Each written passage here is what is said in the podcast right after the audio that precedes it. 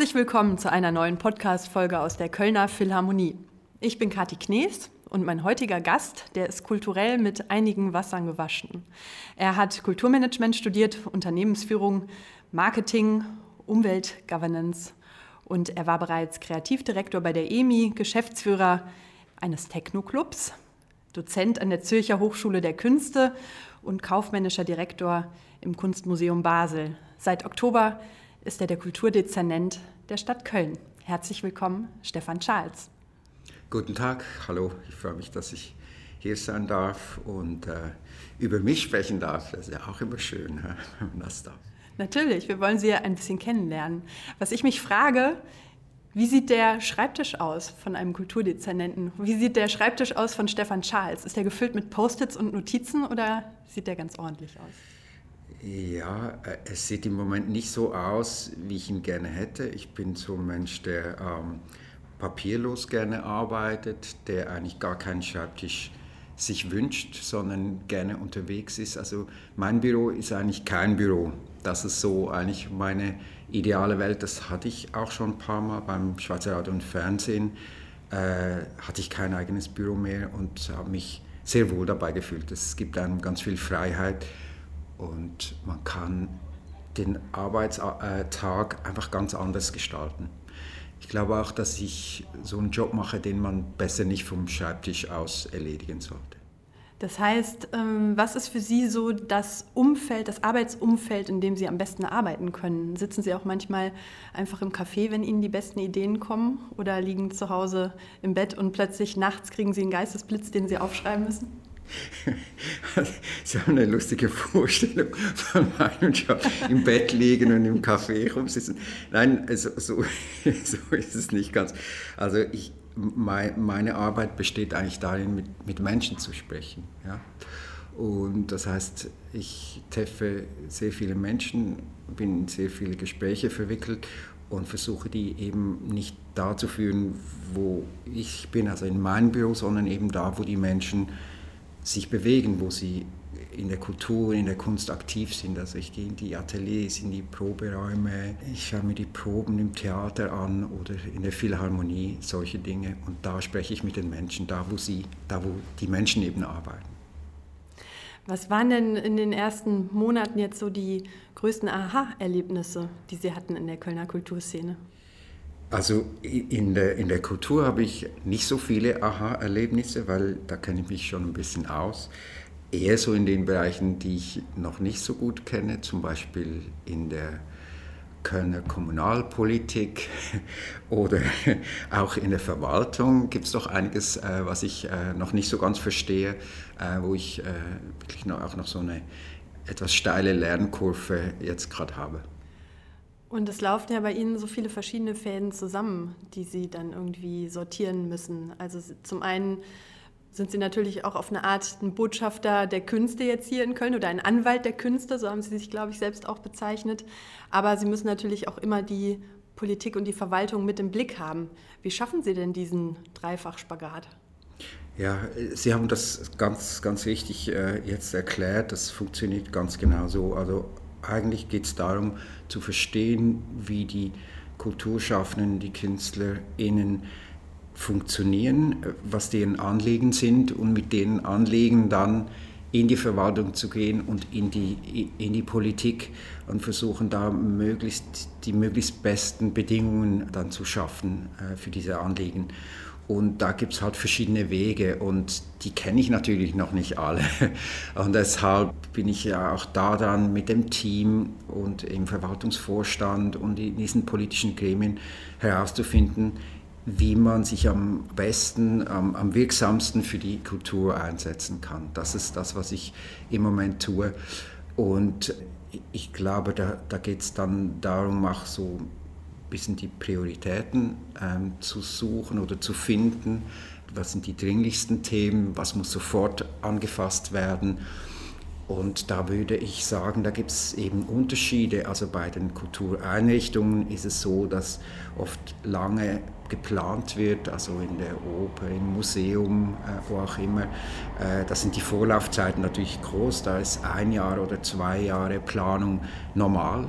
In der freien Szene ist vielleicht zwei oder drei Wochen Planung normal. Das heißt, dort sind die Dinge oft unmittelbarer, man muss schnell handeln, schnell reagieren und, und, und in eine Richtung muss man versuchen, so ein bisschen die, die Perspektive zu erkennen und, und, und da zu steuern oder, oder mitzuhelfen. Was ist für Sie persönlich denn da eine größere Herausforderung? Also neue Wege zu beschreiten, neue Wege zu erkennen und zu öffnen oder die bestehenden Baustellen aufzuräumen?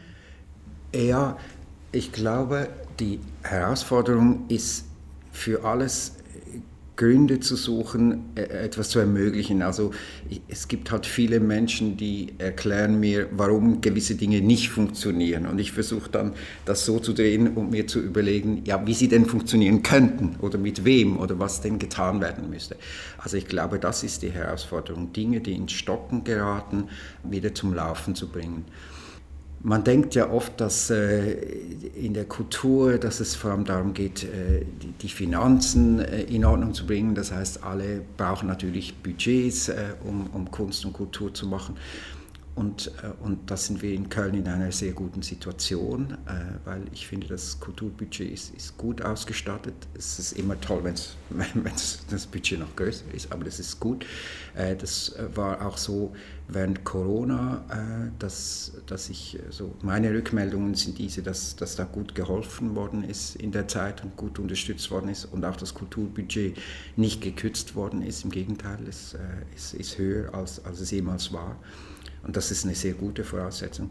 Und auf der anderen Seite gibt es eben viele Dinge, die weniger mit Geld zu tun haben, die vielleicht mit, also Kunst braucht halt, braucht halt einen Ort, wo, wo, wo man produzieren kann, in jeder Art und Weise, ob das äh, Ateliers sind oder sonstige Infrastruktur. Und dann äh, braucht es eben Räume, wo das, äh, das Produzierte gezeigt werden kann, also Bühnen, Ausstellungsräume und so weiter und so fort. Ich glaube, das sind die Hauptherausforderungen. Und dann geht es in Köln vor allem darum, dass eben diese Vernetzungen funktionieren. Also sprechen die einen mit den anderen und die anderen mit den Dritten. Und, und das muss uns auch gelingen. Ich glaube, das ist, äh, es ist ein wichtiger Punkt, weil es eben ein großes Potenzial birgt. Und wenn man dieses Potenzial nicht nutzt, dann ist es schade. Als Kulturdezernent steht man ja unter großer Beobachtung auch, wenn man, diesen, wenn man diese Aufgabe startet. Sie wirken so herrlich gelassen, finde ich. Ist das eine Ihrer Stärken, dass Sie sich ja. davon frei machen können, dass Sie das Stress, dass alle auf Sie gucken? Äh, ja, ich, also das ist immer schwierig, das äh, über sich selbst zu sagen. Aber wenn Sie meine Frau fragen würden, dann würde sie sagen, ja, der Stefan, der ist, ähm, der ist gelassen. Also ich bin in einer sehr großen Familie aufgewachsen. Ich habe sechs Geschwister, also wir waren sieben Kinder zu Hause. Äh, es war immer viel Besuch da, es war immer laut. Äh, man musste irgendwie cool bleiben, sonst, sonst ging das nicht.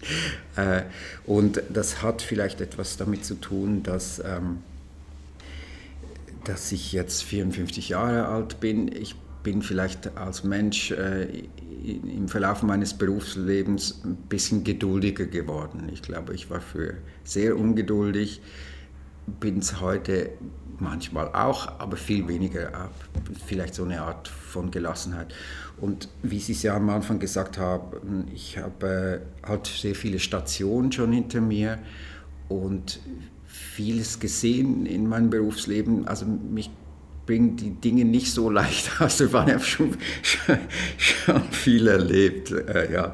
Und äh, also eben auch Museumsneubau oder äh, äh, plötzlich muss man ein Haus sanieren und schließen und dann muss man mit der ganzen Ausstellung irgendwie äh, nach Spanien oder was weiß ich. Also es ist, es viele unvorhergesehene Dinge immer wieder passiert und ich habe halt immer versucht, eine, eine etwas Gutes daraus zu machen, also möglichst konstruktiv mit diesen Dingen umzugehen. Was waren denn in Ihrem vielseitigen Berufsleben, ich habe ja unterschlagen anfangs, dass Sie auch Kulturchef beim Schweizer Radio und Fernsehen waren, also auch in den Medien zu Hause sind und waren. Was würden Sie sagen, was war bei all diesen Stationen so die wichtigste Erkenntnis, die Sie für sich gewonnen haben? Ja, das ist, das ist eine äh, extrem wichtige Frage immer für mich gewesen, äh, weil dieser Wechsel in so ein anderes berufliches Umfeld ja auch gar nicht so geplant waren oder so auf der Hand gelegen haben. Und ich habe immer versucht, das zum Beispiel vom Wechsel aus dem Museum in eben äh, in Medienunternehmen alles, alles das mitzunehmen, was ich, was ich gelernt habe, also die, die, die Werte und die Mechanismen der Kunst äh, mitzunehmen in den Journalismus und die dort möglichst gut zu vertreten. Und äh, in der letzten Station eben beim Schweizer Radio und Fernsehen war ich zuständig für die ganze Kultur und, und, und die Wissenschaft. Und als dann Corona äh, kam, hat die Wissenschaft plötzlich so einen wahnsinnig großen Stellenwert gekriegt. Also wir hatten plötzlich äh, äh, im linearen Programm äh, Primetime-Flächen, also so von 20 Uhr bis, ähm, wo wir plötzlich mit Wissenschaftsthemen füllen konnten, was früher gar nicht denkbar war.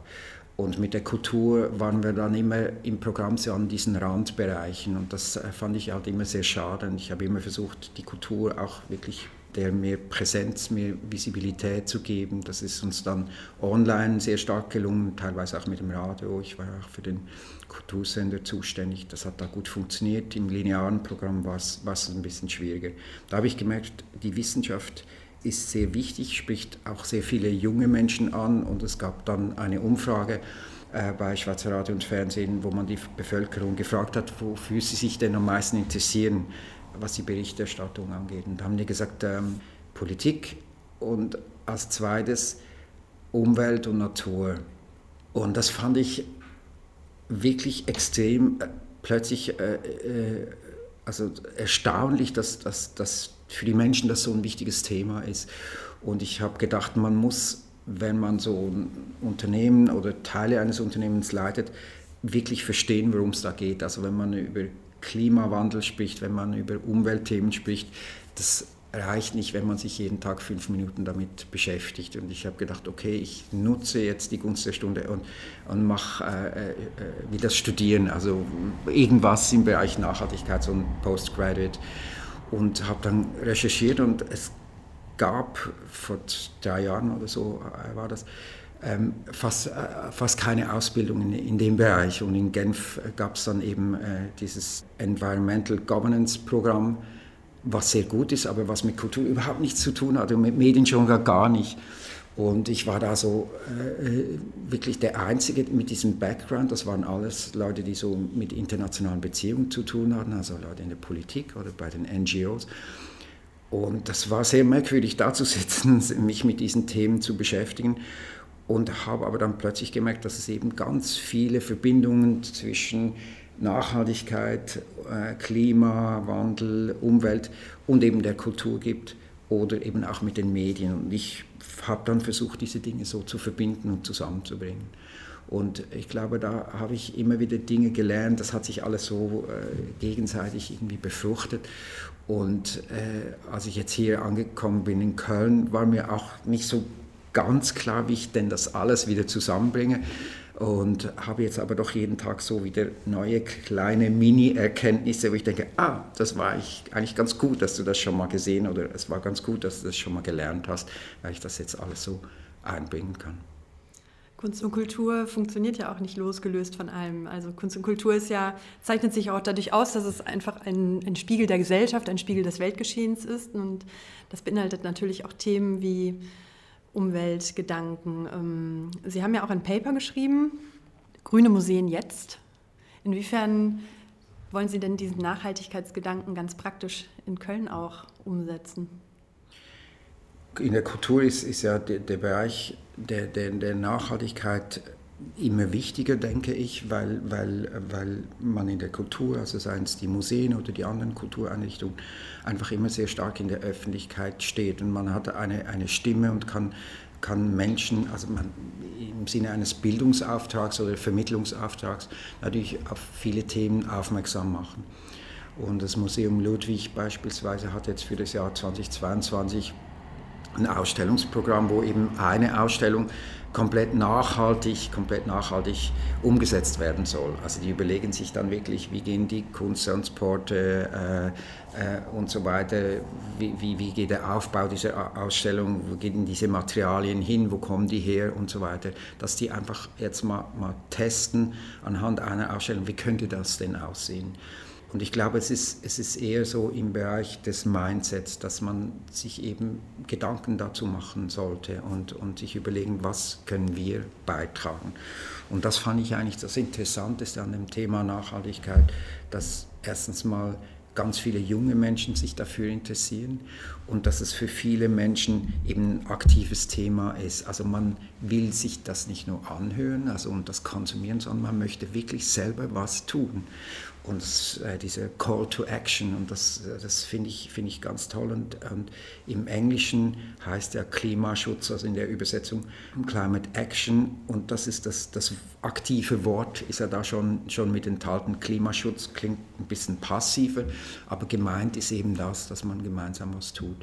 Und da eignet sich, finde ich, die Kunst und Kultur extrem gut, weil es eben viele Menschen gibt, die sich mit der Umwelt, mit, mit, mit Dingen beschäftigen, die, die sie verändern wollen. Dieser Veränderungswille ist eben so stark da und den brauchen wir jetzt. Wir müssen neu denken, wir müssen neu planen, wir müssen äh, angefangen bei den Gebäuden, aber auch wie wir uns verhalten, äh, wie wir äh, uns bewegen und so weiter und so fort.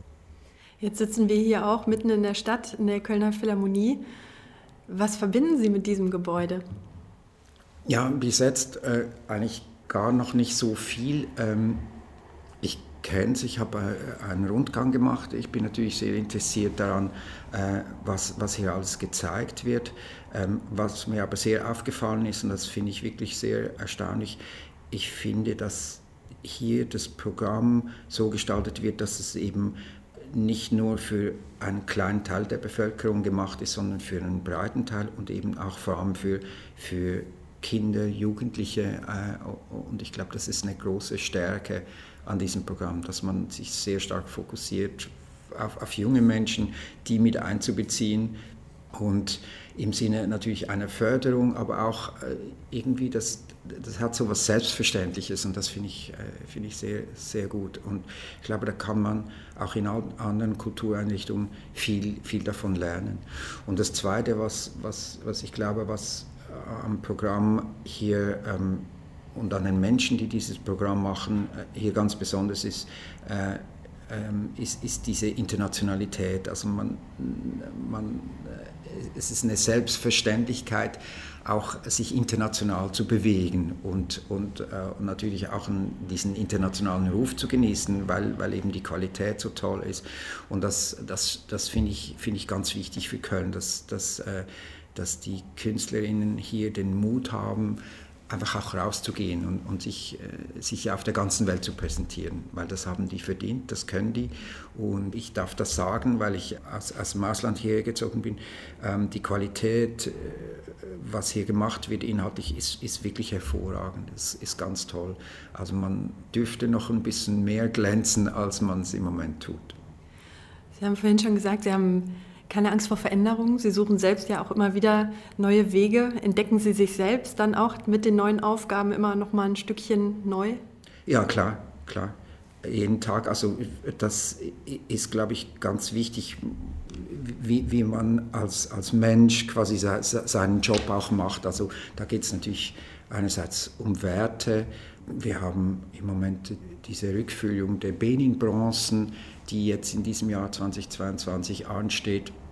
Und das sind so Dinge, wo man dann sich einfach fragen muss, äh, äh das, sind, das, sind, das sind diese 96 Bronzen, die nachweislich, nachweislich äh, aus, aus Nigeria, von, aus diesem Königspalast geraubt worden sind. Und, und in, in meiner äh, sage ich mal, in meiner Welt ist es eine Selbstverständlichkeit, dass dieses Eigentum dann zurück übertragen wird an Nigeria und dass man eben als, als Mensch quasi wie das das, was man beruflich tut, dass man das so in Übereinstimmung bringt. Und das äh, ist für mich wahnsinnig wichtig und das ist toll, wenn man das so erfährt, dass das irgendwie für einen selber stimmt, also dass man sich so wirklich auch mit, mit seinen Werten einbringen kann, finde ich total gut. Ja. Ist das für, sich, äh, für Sie sowieso wichtig, dass Sie nicht nur Ihre berufliche Erfahrung quasi so in dem Job einbringen können, sondern halt auch, wie Sie vorhin erzählt haben, ähm, ihr, Ihre Vergangenheit mit sechs Geschwistern, ähm, so der, der Mut auch in der Jugend immer wieder, ich glaube, Sie sind auch viel umgezogen, sich immer wieder auch als Jugendlicher neu zu erfinden. Und ich glaube, Sie haben auch eine ganz aufregende persönliche musikalische Vergangenheit. Wie viele Schlagzeuge haben Sie zertrümmert schon in Ihrem Leben? Das stand, glaube ich, mal so in der Zeitung. Nee, also kann das vielleicht so versuchen zu, zu beantworten. Für mich war, war eben die Kunst oder das, das, das Musikmachen erstmal ein soziales ein soziales Experiment und weniger ein künstlerisches, weil man musste ja sowas wie eine Band gründen und mit anderen Menschen was zusammen organisieren und einen Übungsraum und so weiter und so fort.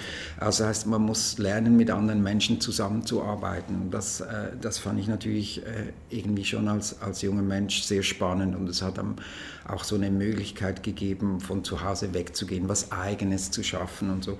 Und auch das äh, hat, hat mich sehr fasziniert. Ich glaube, das ist so ein wichtiger Punkt. Ja, ich, ich glaube, man kann das nicht so loslösen, eben die Privatpersonen von den Menschen, denen man, denen man dann auch beruflich wird. Und ich glaube, es sind die Menschen, die ich bewundere beruflich, sind auch die Menschen, die das wirklich mit Überzeugung tun. Äh, also nicht diesen 9-to-5-Job machen, sondern eigentlich äh, quasi in, in Beruf zu ihrem Leben oder das Leben zum Beruf machen, wie auch immer. Und das war bei mir vielleicht auch, auch ein bisschen so. Ja.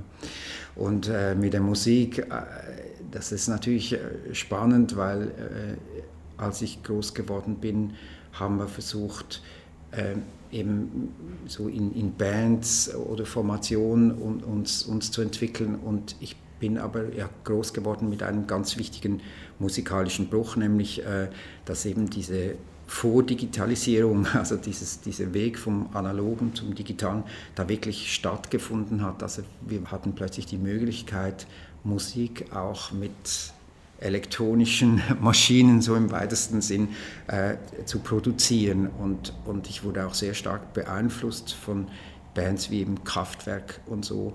Äh, in der Schweiz äh, gab es dann später Yellow äh, und das war eine riesengroße Faszination. Das war wirklich äh, das, das Analoge und danach irgendwie das, das Digitale.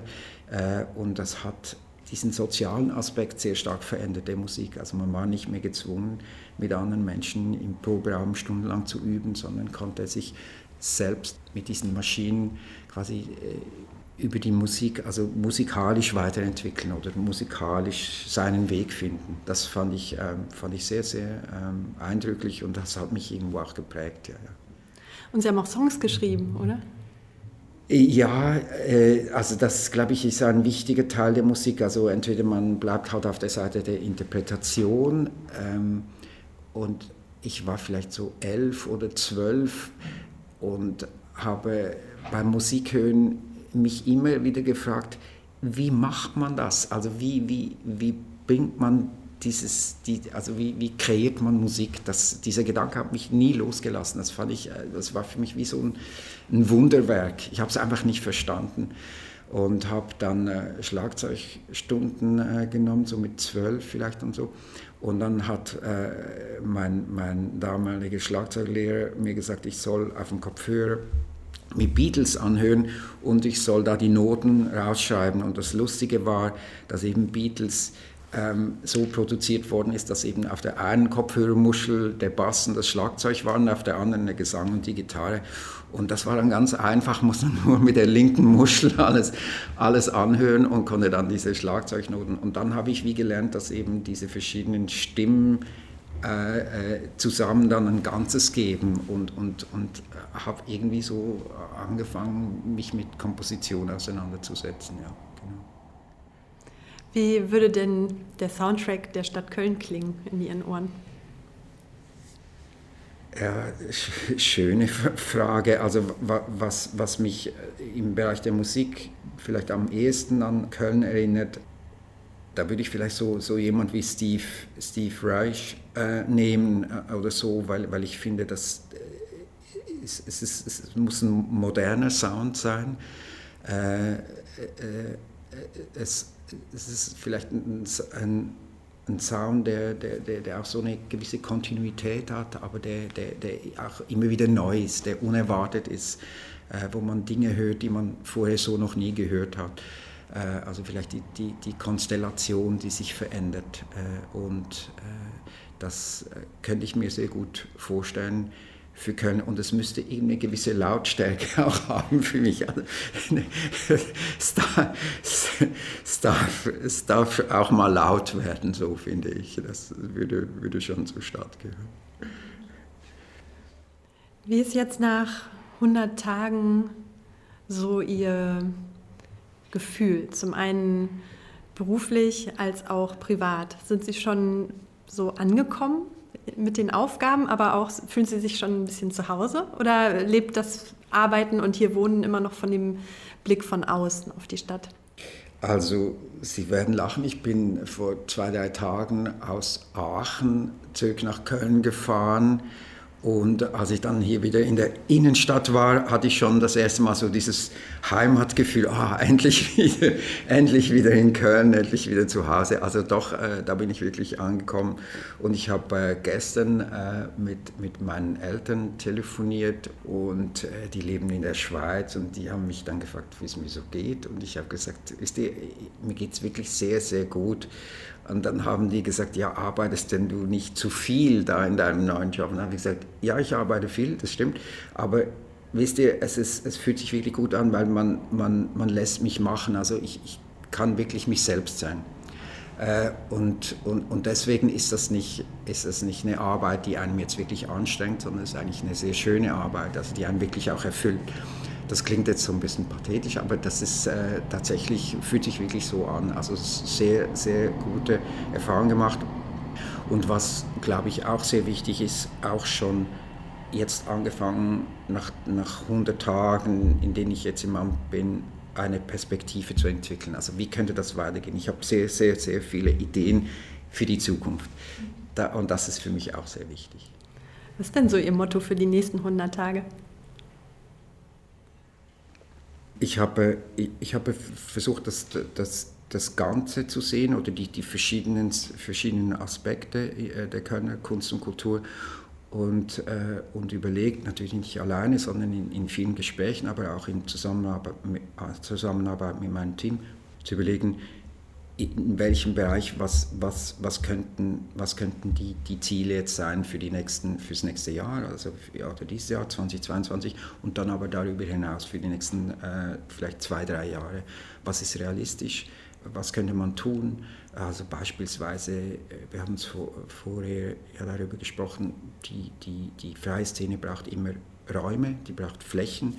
Ähm, das ist ganz wichtig, also zusätzliche Flächen zu schaffen und das, das auch zu quantifizieren. Also in dem Jahr machen wir so und so viele Flächen und so und so. Äh, da, das sind Themen, aber eben auch über die verschiedenen Bereiche hinaus. Also was kann das bedeuten für zum Beispiel ähm, die historischen Museen oder was bedeutet das ähm, für die Musik, für die freie Musikszene, äh, was bedeutet das für die Sparten, also zum Beispiel Tanz, wie kann sich der weiterentwickeln in Köln und dann überall so Strategien zu entwickeln, dass es dann irgendwas Großes Ganzes gibt. Meine Aufgabe ist, glaube ich, nichts zu übersehen, also alle, alle mitzunehmen und nicht etwas zu tun, was also so quasi eine, eine, eine, Subjektivität da reinzubringen, sondern eben möglichst objektiv das, das auch zu betrachten. Also das heißt, ähm, diese Netzwerke, diese Protagonisten wirklich dort abzuholen, wo sie sind und, und für die das, das Beste zu machen. Weil ich habe es von Anfang an so gesehen, ich bin hier in Köln, nach Köln gekommen, nicht für mich, sondern eben für die, für die, für die Kunst- und Kulturschaffenden in Köln. Also die will ich unterstützen und letztlich natürlich die, die ganze Kölner Bevölkerung, das ist klar, aber nicht Köln ist für mich da, sondern ich bin für Köln da. So, so muss man es sehen. Das klingt nach vielen spannenden Aufgaben, nach vielen Gesprächen, auch in den nächsten 100, 200, 300.000 Tagen. Ich wünsche Ihnen noch viele schöne Erlebnisse hier in Köln, weiterhin ein gutes Ankommen und ich danke Ihnen sehr für den Besuch hier in der Philharmonie. Herzlichen Dank. Das war eine neue Podcast-Folge aus der Kölner Philharmonie. Ich bin Kathi Knees und sage Tschüss und bis bald.